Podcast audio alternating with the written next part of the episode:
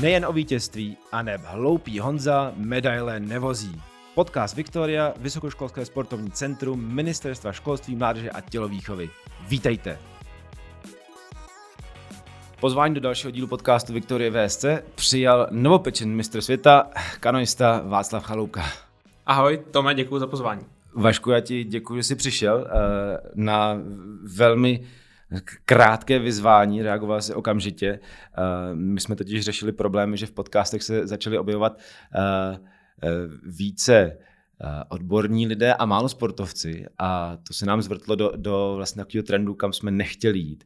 Takže jsme rádi, že jsi přišel ty a že můžeme společně nejenom oslavit eh, tvůj titul mistra světa, eh, ke kterému se hned vrátíme, ale vlastně popovídat si o tom, jak jsi se k tomu titulu dostal. Eh, když začneme úplně od začátku, to asi už ví dneska každý, protože si mistr světa píše se o tobě, ty jsi začínal s fotbalem, ne ano. s divokou vodou.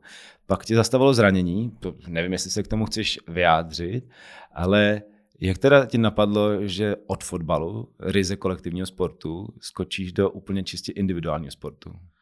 No, to je docela jednoduché to vysvětlení. A já jsem se vlastně, to zranění bylo zánětí čelního kloubu, takže to víceméně z toho vyplynulo to, že bych chtěl najít nějaký sport, kde ty nohy nebudou tak zatěžovaný, protože očividně při nějaké dlouhodobé zátěži s těma kyčlema mám problém. A přes námu jsme, který, jejíž děti vlastně dělali divokou vodu, tak tato navrhla, jestli nechci zkusit to, což splňovalo tady tuhle podmínku, že tam ty nohy vlastně jako sedí nebo jako klečí, takže jako víceméně se nezapojujou. A tak jsem to zkusil, to bylo vlastně po olympiádě v Pekingu 2008 a chytlo mě to a od té doby jsem to zůstal. No.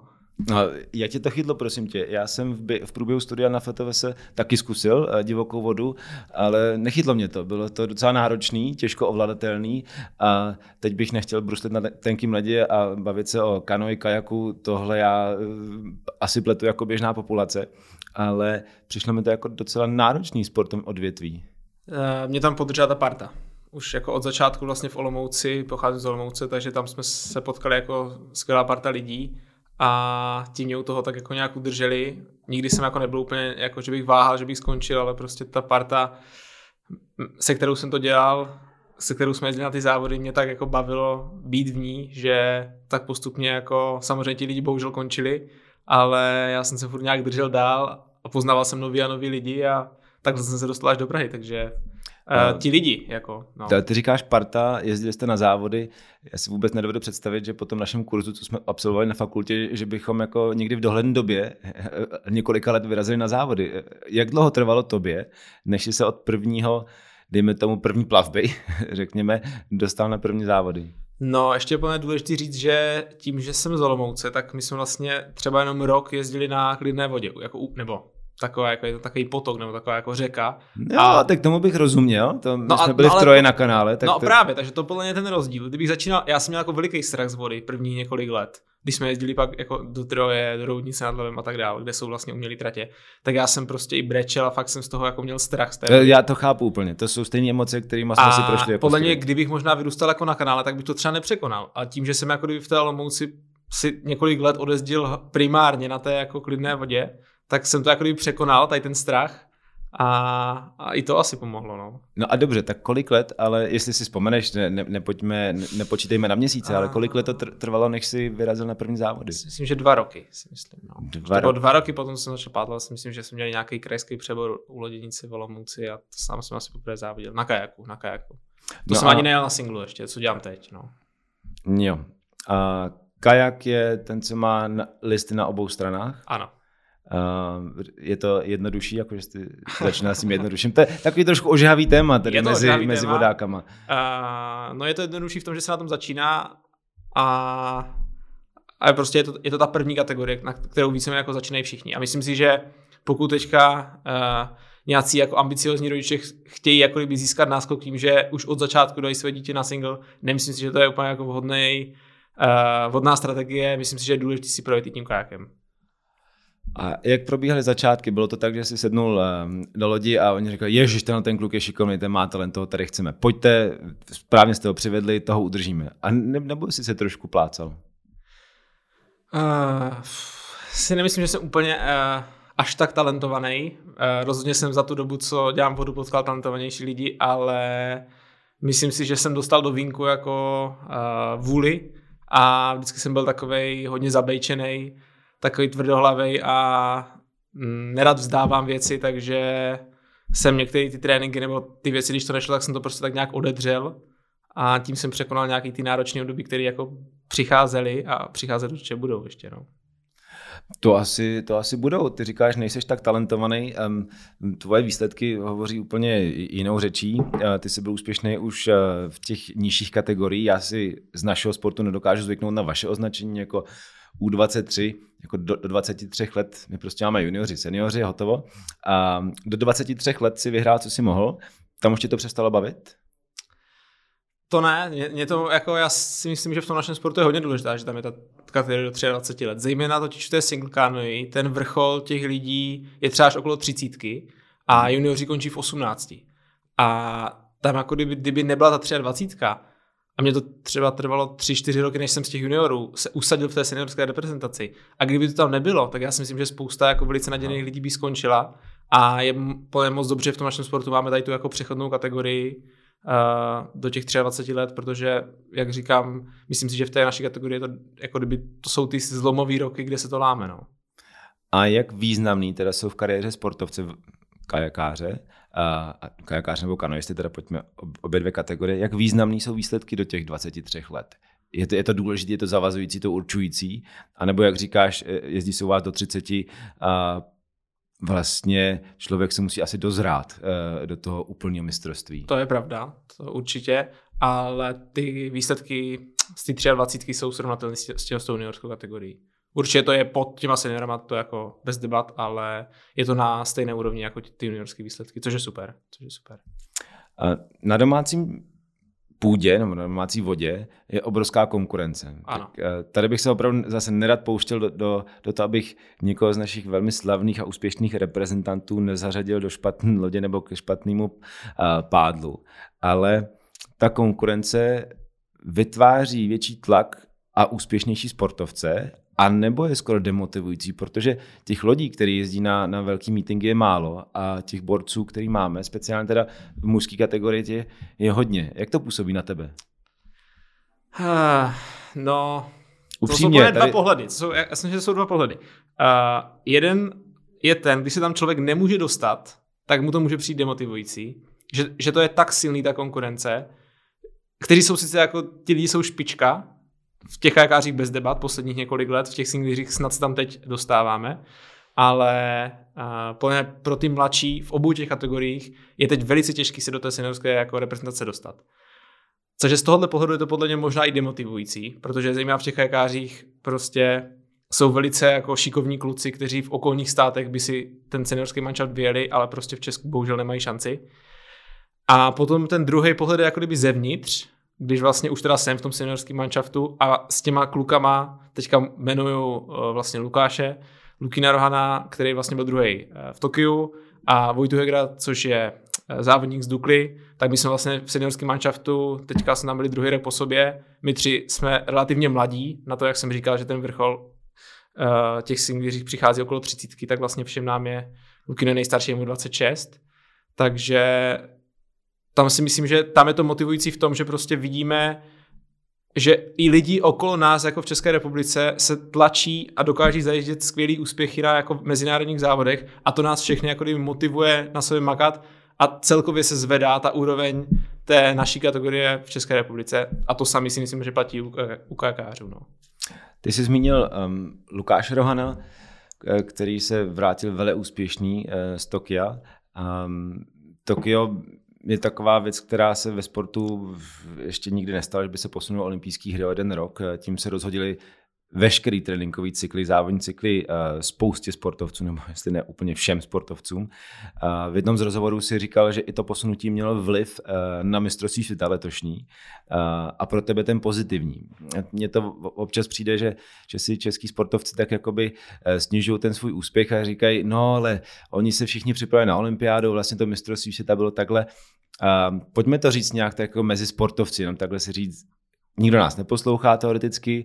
Uh, jak to bylo s tím mistrovstvím světa? Ty ho vnímáš, že bylo kvalitativně nižší, protože bylo v olympijském roce? Uh, no já si myslím, že ano. Já se zatím stojím za tím názorem. No. Já si myslím, že prostě ty, uh, ty, ti závodníci, co byli na té olympiádě, ladili na tu olympiádu, ladili vlastně na ně ještě o rok víc, takže jako hmm. pět let měli na to, aby se připravili na ten jeden, na ten jeden závod a o dva měsíce později měli jako jet další významný závod a mistrovství to je jako kdyby neuvěřitelně prestižní závod v naší, v naší disciplíně a jako já si myslím, že to nějak ovlivnil. Jako kdyby já nechci snižovat ten můj úspěch, ale uh, rozhodně bych jako nerad opomněl to, že prostě bylo to, bylo to v olympijské sezóně a těch, kolik tam bylo, myslím, že 15-18 lidí v naší kategorii se prostě muselo připravit na tyhle dva závody v rozmezí dvou měsíců a to je podle mě jako velice náročný. Um, vy jste sport, který má uh, po olympijských hrách vždycky mistrovství světa, nebo standardně vynecháváte? Standardně vynecháváme právě. Takže se vlastně tři roky, vlastně ty neolympijské roky máme mistrovství světa a olympijské roky je jenom olympiáda a mistrovství Evropy, hmm. není svět a pak zase ten další rok mistrovství světa je. Takže to bylo výjimka, to bylo jako poprvé možná, já nevím jestli v historii, ale... A s tvojí přípravou jako takovou sportovní přípravou to nějakým způsobem uh, hýblo? Ty jsi si ještě, měl jsi vůbec možnost se účastnit olympijských nebo kvalifikovat se, nebo měl si šanci o tu kvalifikaci bojovat, nebo, nebo neměl? Měl, ale nebylo to úplně v mých rukou. Už vlastně, my jsme o to jeli minulý rok na mistrovství Evropy v Troji vlastně v září a já jsem musel splnit nějaké podmínky, eh, jak už mým umístěním, tak ale i vlastně, že kluci vlastně Lukino s Vojtou museli být ode mě o nějaký odstup, takže to už nebylo v mých rukou a tím, že Lukino tam byl druhé a třetí, tak jako to bylo hotový, no že já jsem vlastně, ten manšaft bude v roce 2020 a chyběl mi tam právě jeden ten rok, nebo jeden ten výsledek, který se počal už na mistrovství 2019 a ten kluci oba dva měli, takže jako kdyby vstoupil jsem do té olympijské nominace, ale jako s mizivou šancí na, na výsledek. No. Nebo na výs- a výsledek rovná se jako uh, reprezentace České republiky na olympiádě. Um, já jsem pročítal několik článků, viděl jsem výsledky, kontroloval, nevím, jak je to běžný, ale třeba mi to teď ty objasníš, jak běžný je, že někdo jde na velké mistrovství světa, což je dospělé, a první start a rovnou vyhraje. Jak jako běžně se to stává? Uh, no, já jsem nad tím pak přemýšlel a já si ne, nenapadl mě nikdo, kdo to ještě dokázal, což uh, mě samozřejmě jako hřeje, ale ta je prostě ta byla jako souhra mnoha ne, nechci říct náhod, ale prostě sešlo se tam jako dost věcí v můj prospěch, no. Ale jako tím bych to nesnižoval, uh, ne, nenašel jsem nikoho, kdo by to dal na první mistrovství světa. No. Eh, hezký, jak vodáci prostě mají um, takovej takovou zvláštní pokoru. Uh, on totiž Lukáš Rohan tady seděl na tvém místě taky a říkal vlastně, že to posunutí olympiády mu rozhodilo tu konkurenci a on kdyby byla olympiáda o rok dřív, tak by úplně byl špatný a vůbec nebyl připravený a že to vlastně jemu to sedlo a ostatním ne. A tak mi to, tak mi to přijde jakože, a teď nekritizuju Čechy, ale že si hledáme takový, takovou nějakou berličku, abychom řekli, jo, jsme nejlepší, ale tohle nám k tomu pomohlo. Běžně se děje taky spoustu špatných věcí, o kterých se ani jako nemůže mluvit, jsou nešťastné náhody, jsou zranění a takové další věci. A tak bych tak bych to už asi možná nikdy nezmiňoval. Tak bych prostě řekl, že si přijel, vyhrál a, a odjel. Jo, a takhle teď... to říká trenér. no že to byl cíl. Tohle byl cíl, jako, to se povedlo samozřejmě. Já teda mám připravenou jinou otázku, až jako na, na, na, poz, na pozdější minutu, ale já ji rovnou teda vypálím. Mm-hmm. Uh, Pojďme se teda vrátit k tomu, že jsi začínal uh, na vodě, šel jsi z fotbalu na vodu. Kolik let ti trvalo, než jsi se dostal vůbec do toho okamžiku, kdy jsi mohl pomýšlet, že by si jednou vyhrál mistrovství světa? Jak, jak dlouhá je ta cesta od toho začátku? No, tam ještě důležité doplnit, že uh, ten sen, který tomu předcházel, byl vlastně věcný seniorský manšaft, což je v České republice prostě uh, náročný samo o sobě. A mně se to skoro podařilo vlastně první rok ve 23, když mi bylo vlastně 19, v roce 2017. A tam jsem to vlastně, že jsme s tou třetí, já jsem byl čtvrtý, postup tři lodě, takže já jsem s tou třetí lodí měl stejný počet bodů, ale na nějaký odstup od vítěze prostě o ně podat. Takže jako velice, velice těsný, velice těsný. A já jsem si nějak říkal, že když se mi to podařilo v 19, tak další roky to bude jako úplně v pohodě, se zlepším a bude to v pohodě. A potom 2018-2019 se mi to nepovedlo a hodně to bolelo. A tudíž já jsem vlastně se upnul na to, že si chci vědět, že, ten, že si splní ten cen a vědět si ten cenovský mančat. A to jsem podařil v roce 2020. Takže možná až, až potom, co jsem si teda poprvé ten seniorský manšaft, tak jsem se přeorientoval na to, že chci jednou vyhrát mistrovství světa. Ale jakoby ten, ten původní cíl prostě byl se kvalifikovat do té seniorské reprezentace a potom ten úplně jako kdyby vrchol jako v kariéře je jako vyhrát olympijské hry. Ale to, a to už byl samozřejmě, to jsou takový dva veliký jako kdyby cíle, i třeba ten druhý nesplnit, nebo jako, že se to nemusí povíst, což je samozřejmě reálný.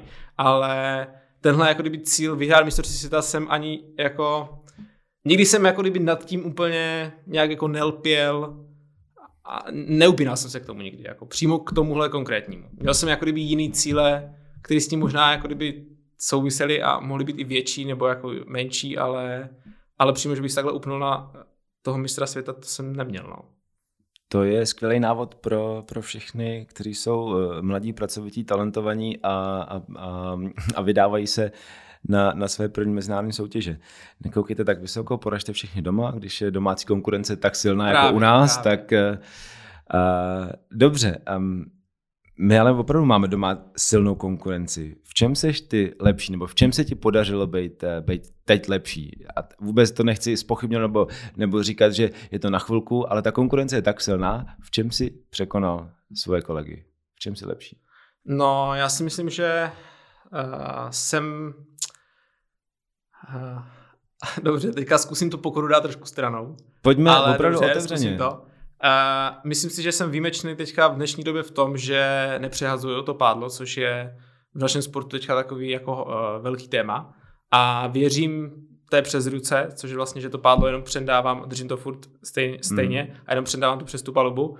A což se takhle jezdilo jako od nepaměti. Prostě a všechny ty legendy, ke kterým jsem vzhlížel, když jsem byl jako menší, všichni jezdili na přezruku a měli tu přezruku jako neuvěřitelně silnou a dokázali na ní zajet jako neuvěřitelný kombinace. A hmm. mě to vždycky jako fascinovalo a už odmala jsem to přes ruku prostě trénoval a věřil jí a věří mi dodnes.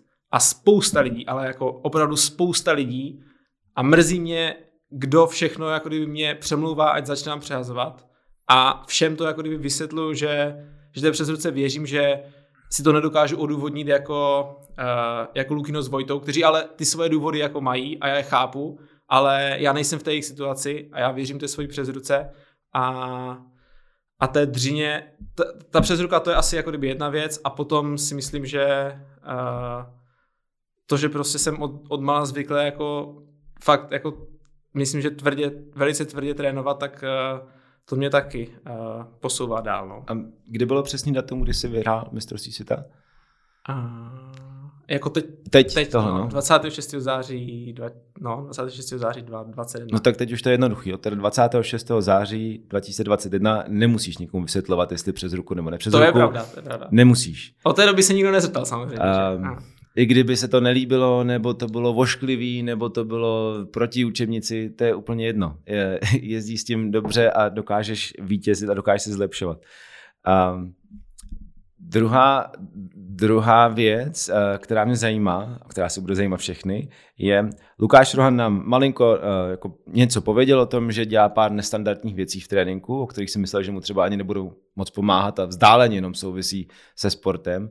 Máš něco ty, co se trošku vymyká tomu jakoby standardnímu tréninkovému procesu, pracuješ na něčem mimo, co není čistě spojen s vodou a jenom s fyzickou, s fyzickou prací? Uh No, taky může říct, že mám, ale nechci o tom mluvit. To taky budu to, to ne, to bych klidně asi otevřel. Mám. A ještě to asi souvisí i s tím, že uh, s, už vlastně od mala a taky to podle mě je taková zvláštnost na tom mým příběhu, že mám docela široký tým jako ten podpůrný okolo mě, uh, že vlastně spousta lidí má jenom jednoho trenéra a dejme tomu třeba fyzioterapeutku jako nějakou jako svazovou pro hmm. všechny, nebo právě od, od, uh, od Viktorie. A, a já jsem měl vždycky, už od malá jsem měl jako kdyby svého kondičního trenéra, teď poslední dva roky mám i mého mentálního trenéra, mám vlastní fyzioterapeutku, takže a ten tým je jako kdyby velice různorodý, i mám jako kdyby doktora, vlastně, kterým, nebo jako sportovním, ke kterým chodím a řešíme i trénink a tak dál. A mně přijde, že každý jako kdyby přidá ten svůj dílek do té skládačky a pak a všichni jako kdyby a, nebo a možná a to jsou právě ty dílky, které mě odlišují od těch ostatních, protože prostě dbám i na tyhle detaily a prostě věřím tomu, že jeden člověk nedokáže dělat všechno, což bohužel si myslím u vody spousta jako trenérů si myslí, že jako dokáže zaštítit všechno, což prostě podle mě je jako milná představa. A takže věřím, že prostě uh, vlastně já, můj trenér na vodě je Pitlák, který trénuje i Vávru Hradilka a tomu věřím úplně, jako kdyby se úplně jako oddávám v tom tre- v celé té jako myšlence toho tréninku, celému tomu konceptu a tréninkům na vodě, ale moc mu děkuju za to, že mi dal jako úplně volnou ruku do té suché přípravy a tu řeším s mým kondičním trenérem a krásně to jako kdyby ladí dohromady. Takže jako kdyby věřím těm expertům okolo mě, který každý se věnuje to, té svojí jako kdyby expertíze, expertíze a, a, a, a, a jako to vytváří nějaký celek. A kdo je ten propojující článek? Jsi to ty nebo je to tvůj hlavní trenér? Já jsem to. Já jsem to. To, no. to je na tvých kolik let, pardon, kolik ti je teď? Eh? Mě, a mě to vždycky bavilo. Mě to vždycky bavilo. Ko, kolik ti je let? 23. Ve 23 letech být spojicím článkem celého trenérského týmu, to Celý, klobouk, jako klobouk dolů. No. A možná to je souvisí s tím, že studuješ fakultu tělovýchovy v Praze, jestli se nepletu, eh, sportovní management. Ano, no, možná to je i tím, těžko říct. No. A, nebo je to možná proto, jsi vybral sportovní management. A teď to nechci úplně rozebírat, ale jako spravovat a spojit takhle lidi dohromady, to už samotný je talent. To už samotný je talent ano. a vyžaduje to uh, hodně, hodně empatie, vyžaduje sociální inteligence a to teda klobouk dolů. Já jsem ještě nikdy nepotkal sportovce ve tvém věku, který by byl schopen tohoto spojit.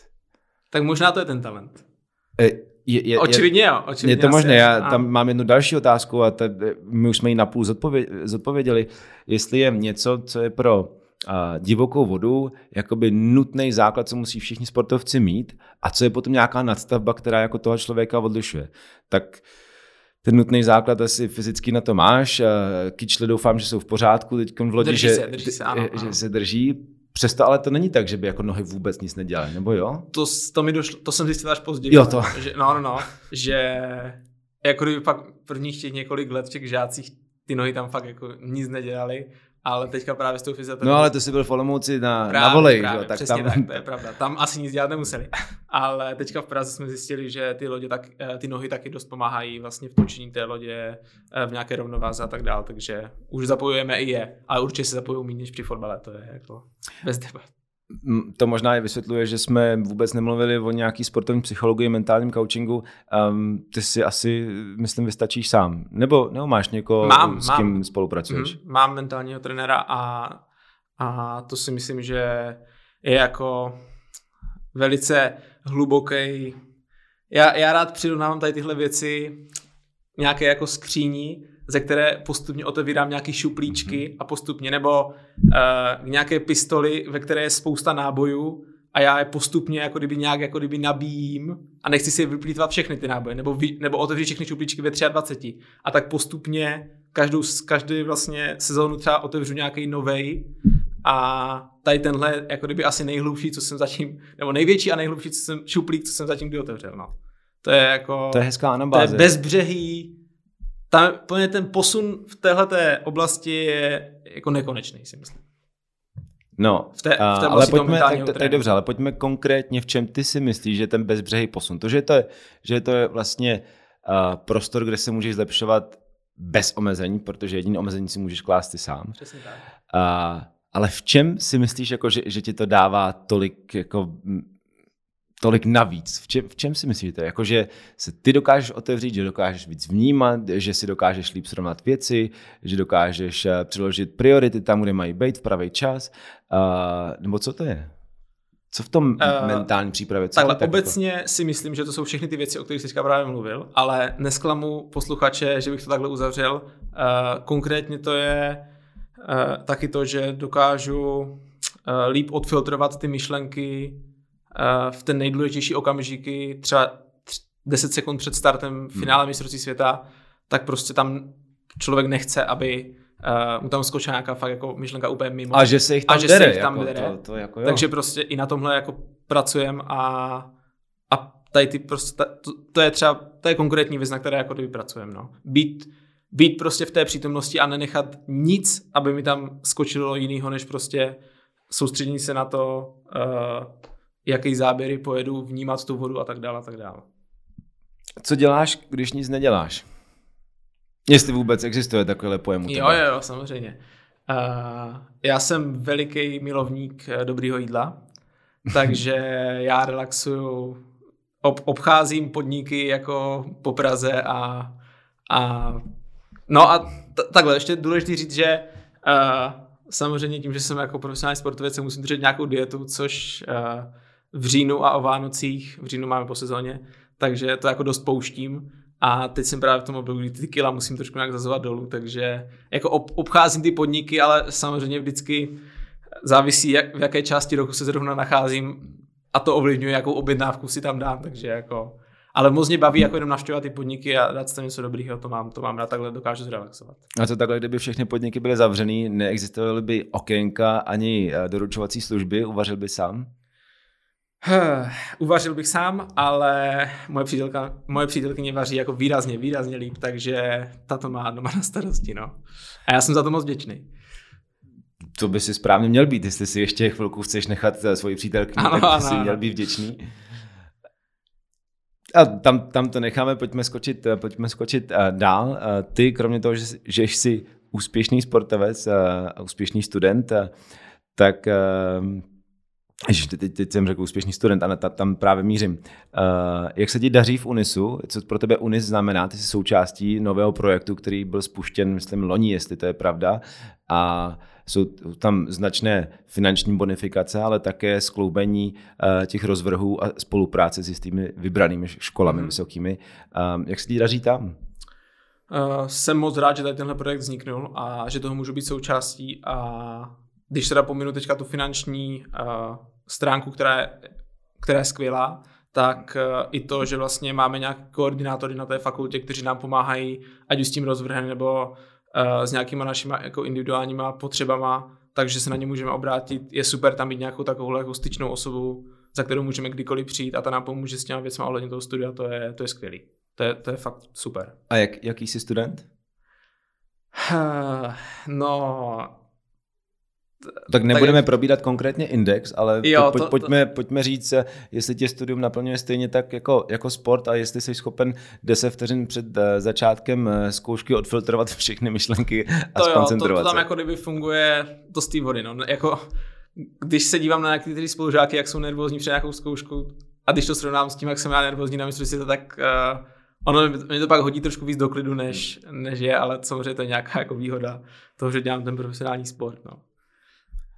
A jak se ti teda daří? Daří se ti. Daří se mi, jo, teďka budu končit bakalářský studium. Tak to je krásný, už jsi vybral eh, téma bakalářské práce.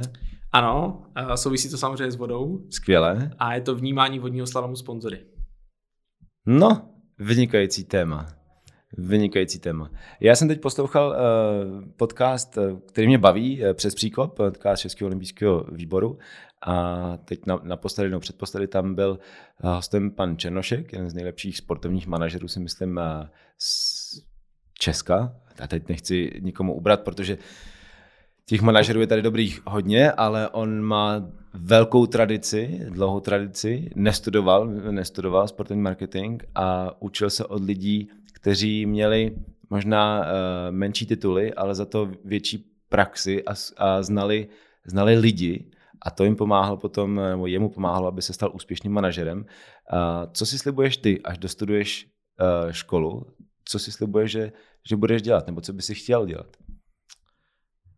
To, rád bych uh, už teďka na to odpověděl konkrétně, ale, Ale ještě se tak trošku, uh, trošku se ještě hledám, ale jsem rád, že tu, že tu školu studuju, chci pokračovat i v magisterském studiu a rád bych zůstal u sportu a nějak mu vra, vracel to, nebo vrátil to, co přinesl on mě a že toho je spousta, ale konkrétní pozici asi jsem ještě nenašel, nevymyslel, nepřišel na ní ještě, no, takže uh, snažím se jako být otevřený, bavit se s lidma, získávat jako nějaký kontakty, ale uh, co úplně konkrétně bych rád potom, až skončím uh, profesionální kariéru, nebo už třeba dělal i během, to, během ní, ještě nevím, ještě nevím.